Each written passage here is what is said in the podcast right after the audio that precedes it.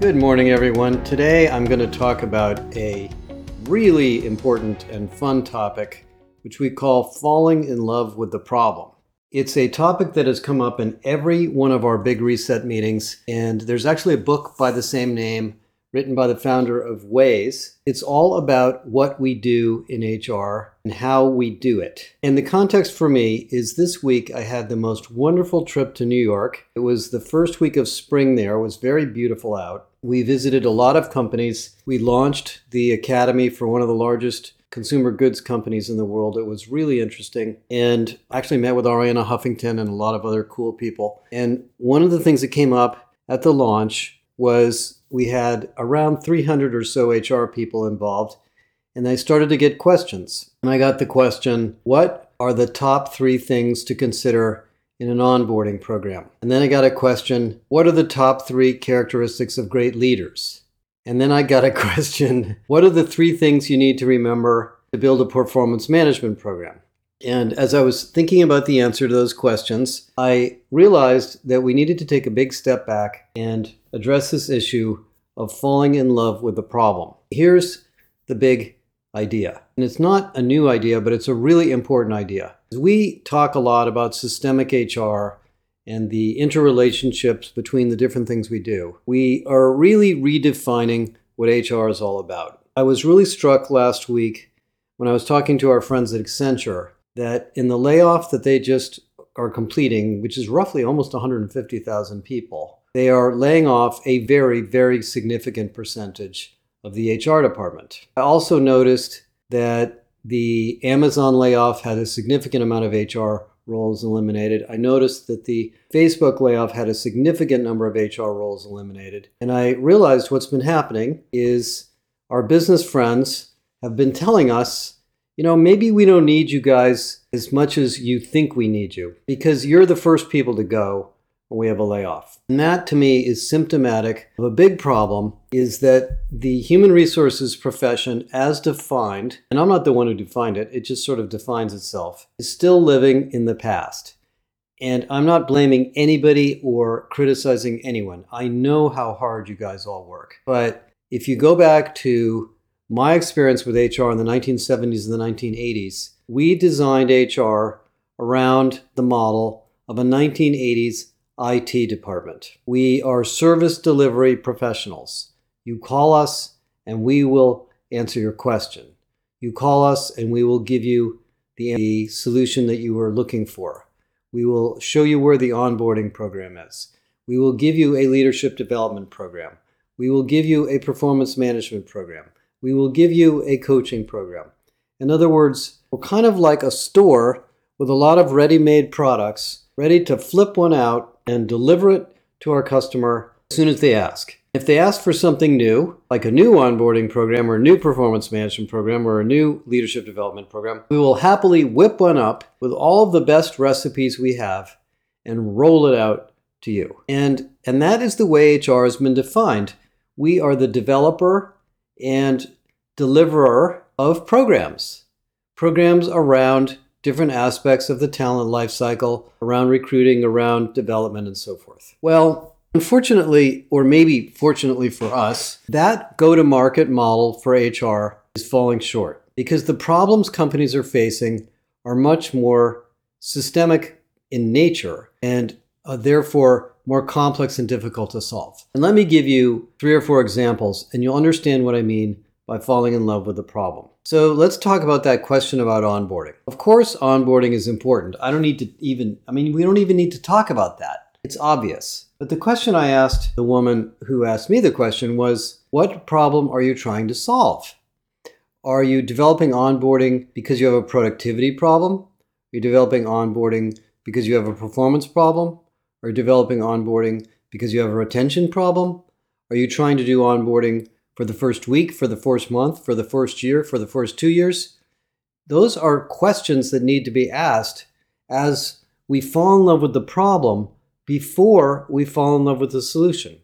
And the example I gave her was the example of the Bank of America what is now called the Bank of America, the Academy at Bank of America. The folks at Bank of America have somewhere around 60,000 people working in the consumer bank. I happen to be a customer of theirs and I know what the consumer experience is like. And these are somewhat low level jobs, but very important tellers, branch managers, various roles in the branches and over the phone. And the, the financial success of those roles is measured by the revenue and profitability from the consumer bank. And it turns out the revenue and profitability from the consumer bank is very correlated to the balance of your account. The more money you have in the bank, the more services you buy, the more fees they collect.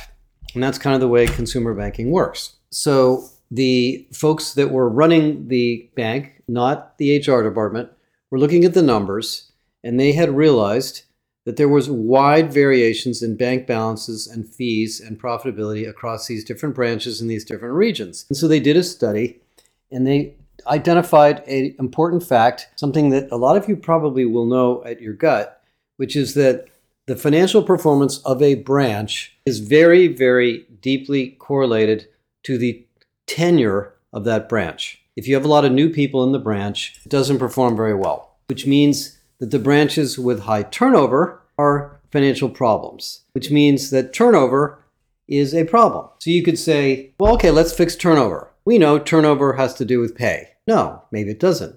Maybe turnover has to do with training. Yeah, kind of. Maybe turnover has to do with management.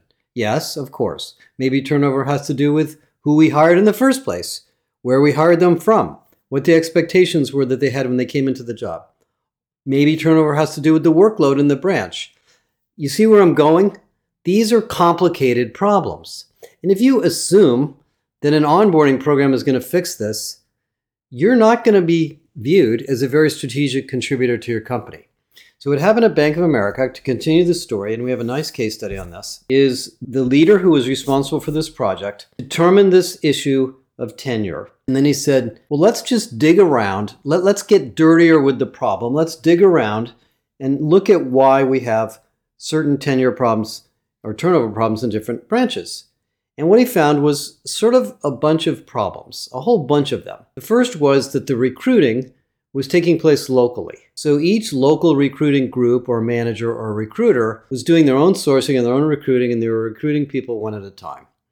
Some were going to universities, some were going to colleges, some were doing events, some were doing other things. And once people joined these branches, they were joining as one person at a time. In case you don't realize it, it's a very complicated job to suddenly become a branch teller. You have to learn all about banking, the systems, and the customer service, and many, many compliance things, and all sorts of stuff. And they don't pay a lot of money for these jobs. So, getting the right person and explaining what the job is and the role in your career at Bank of America is a big part of getting the right people there. Then they found out that once you join the bank, there was all sorts of very complex training. Of course, you have to learn all the things that are involved in your job and in the bank and in the industry. And that took a long time.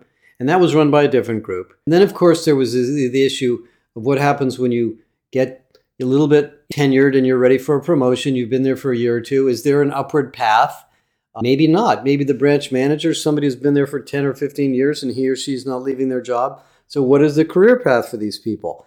And he realized that there were a whole chain of issues that were contributing to this thing that looked like a problem of onboarding, but was manifesting itself as a problem of tenure and turnover and resulting in a problem of profit and revenue. And so, what they basically ended up doing is by taking this systemic problem solving approach, they said, we got to look at all of this stuff. We've got to hire people in cohorts we've got to get our sourcing strategies figured out so we know where to get the right people. We need to look at our employment brand. We have to think about the onboarding. And by the way, one of the things they found is that the onboarding in the consumer branch is a periodic thing. There's the first week of onboarding that requires a certain amount of attention. Then there's the first month. Then there's the first six months. Then there's the first year. And we needed different groups in the service delivery center to address these different journeys that people were going through. And by the way, the second and third year you're working in the branch, you have completely different demands and issues and interests. And maybe people need to move around and we need to have a mobility program for them. And then when you have a kid or you get married, you have another set of issues with your job and you need more flexibility. So we need another group for that. So they ended up at the end of all of this redesigning the service delivery groups, the way employees were surveyed to understand what their issues were, obviously the recruiting, the onboarding, and everything. That is an example of falling in love with the problem and using your great experience and your cross domain groups in HR to solve them. Second example I want to give is the one that we all deal with and hate performance management. So, a very well known large tech company called me a year or two ago. You know who they are, I'm not going to mention their name. And they said, we, We've got to redesign our performance management program. Would you give me your tips? Same kind of question as before. What are the three things we need to know? Should we have a three point scale or a five point scale? Should we have performance management monthly, quarterly, or annually? Et cetera, et cetera. Should we do development planning during the process or separately for the process? What is the relationship bet- between pay and performance, and how do we think about that? So I'm listening to all these questions, and I'm thinking, there's no way I'm going to just answer them. They're too difficult. And I said, well, before we get into all of that, what is the problem you are trying to solve in the performance management process? And what do you think your senior leader's philosophy is of performance? How do they define performance? I mean, is it innovation? Is it execution? Is it teamwork? Is it revenue? Is it profit?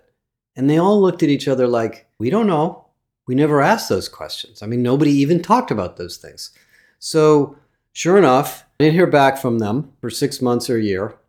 I know that I know they needed to think about this. They rolled out this new thing, this new process. They bought a piece of software. They developed a bunch of software. They did a huge amount of work. It ended up coming out in the Wall Street Journal. And the new process, which they spent a lot of time building to replace the old one, which was about 15 years old or maybe 10, turned out to be not so good.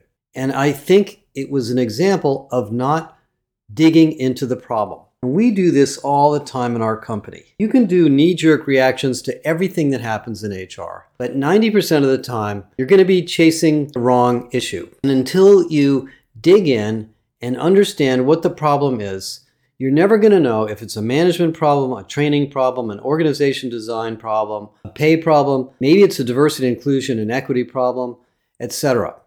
And that is the essence of what we have to do. That is the essence of your job. That is the essence of systemic HR. And that is the essence of why a bunch of HR people get laid off during a downturn. If you are viewed as the group that bought Workday or whatever you bought and you're rolling it out and forcing everybody to use it, and we're not sure what we're going to get out of it, you're not going to be everybody's best friend. And by the way, that goes for tech too. Just because you like Workday or you like Gloat or you like Eightfold or you like whatever tool you just found, if you can't frame that technology in the context of a problem that everybody knows we have, that is in the interest of the company and the employees to fix, you're going to have a hard time rolling it out because they're going to see it as one more distraction. And so, this idea of falling in love with the problem is existential to what's going on in HR. Now, what does that mean for you and for the HR function? First of all, it means you need to be a good problem solver. You need to learn how to be a consultant. We have an entire course on that in the JBA. It's the most popular course we have, and it's about a four hour program, and I really recommend you take it. And you have all your employees take it. The second is you got to decide where to prioritize. There's a lot of problems in every company. Every company has problems with productivity or low revenue per group or turnover or or quality or whatever it may be. So you need to work in a senior leadership team to focus your attention on the big problems that matter to the company today. By the way, building a skills taxonomy is not a problem. That is a project that we decided to do because we think it's important. Does the company think it's important? Is there a reason we're doing it? Is there a problem we're trying to solve? Even that big issue, this whole hairball of becoming a skills based organization, is irrelevant if it isn't focused on one or two or three big significant problems that the company is trying to address. And as I talked about in the podcast I did a week or two ago, companies can't do a hundred things. Great companies are good at a few things. And if you're not working on the problem areas that the CEO and the senior leadership know are existential problems, you could be distracting people. Now, I'm not saying that HR isn't complicated and there's many, many things you have to do. What we're learning about in the systemic HR research is that you got to do that too. You got to keep the lights on. Those 1980s IT guys got to keep the mainframes running. They got to do the backups. They have to have an uninterruptible power supply. There's a bunch of stuff they had in those old data processing departments that nobody knew about and nobody cared about because they kept the company running. And we have a lot of that too. And that work needs to be put into a group that's important. It takes care of it. But let's shield the rest of the employees from that work and just reflect on the fact that that's not what we're going to get promoted for doing. That is the core basic kind of zero based budgeting part of our job that we have to do. When we come to the problem of solving the issue or addressing the solutions, that's where we have to be systemic in our design. If I think about the big reset meetings we've been having, we just finished a group of these, and we had one on attraction and retention, we had one on org design, we had one on diversity, inclusion, equity, belonging, including pay equity, by the way, which is a huge topic. We had one on skills and careers and employee growth, and we had another one on the function and structure and technologies of HR. Every single one of them came to the same conclusion. This is partly a management problem. it's partly a culture problem. It's partly a problem of recruitment, selection, and assessment.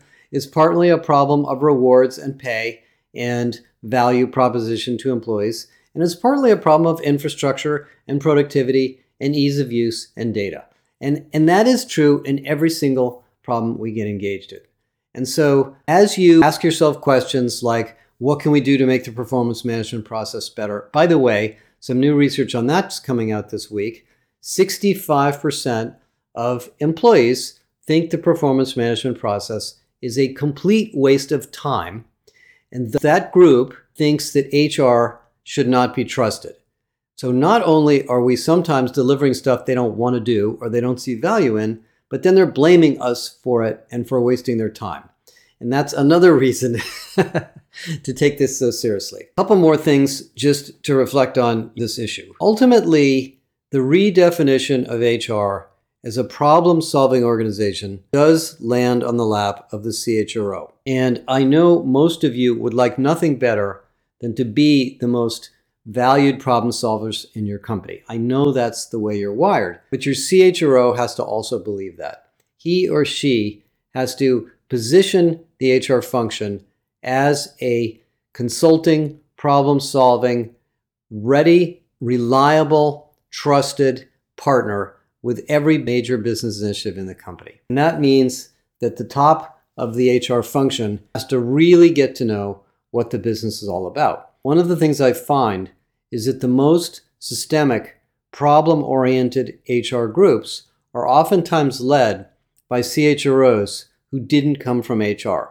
Now, I'm not recommending that every single company, but it turns out when you rotate a finance professional into HR, or someone who came from one of the business leadership roles, which by the way is probably a better fit than a lawyer or a finance person. They come in, they look around at all the stuff we're doing, they don't understand it, and they suddenly try to reframe it around the issues that they know are important. And usually they don't understand how complicated and how much sort of science there is in HR, but they push us in this direction. And so the next time you're part of a team that's designing a program for this, that, or the other thing, or you're selecting a new system, or you're in a big group doing a redesign, some part of the company or some part of some program, take an hour and tell everybody, we're going to take a step backwards and let's remind ourselves what is the problem we're trying to solve?